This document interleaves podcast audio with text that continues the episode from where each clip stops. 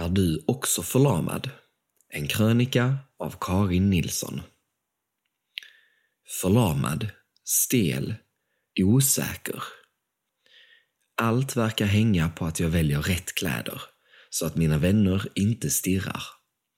Ingenting passar, men det känns som att jag måste se perfekt ut och det går inte att välja.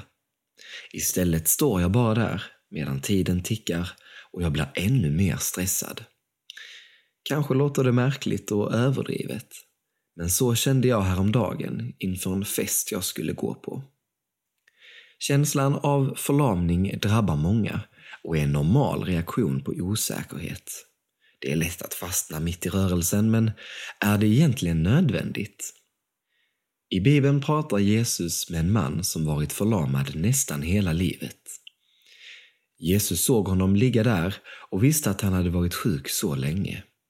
Och han frågade honom, vill du bli frisk? Johannes evangeliet kapitel 5, vers 6. Mannen vågade inte tro att han kunde bli frisk eftersom han hade försökt med allt.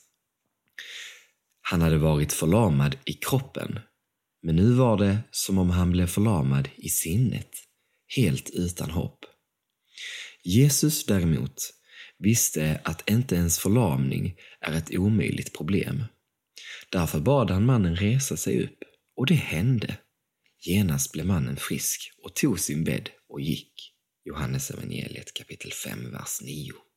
Det var störigt att inte veta vilka kläder jag skulle använda.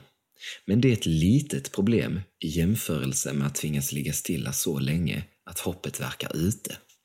Jag tänker att om Jesus kunde göra den här mannen frisk så är det möjligt med oss också, för både kropp och sinne. Han vill låta sin sanning och sin kärlek befria oss på djupet. Kanske behöver vi lära oss att släppa kontrollen över problemen och istället lita på Jesus.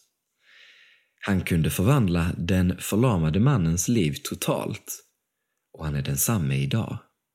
Därför tror jag att det viktigaste vi kan göra i livet är att komma till Jesus med allt, både i stort och smått.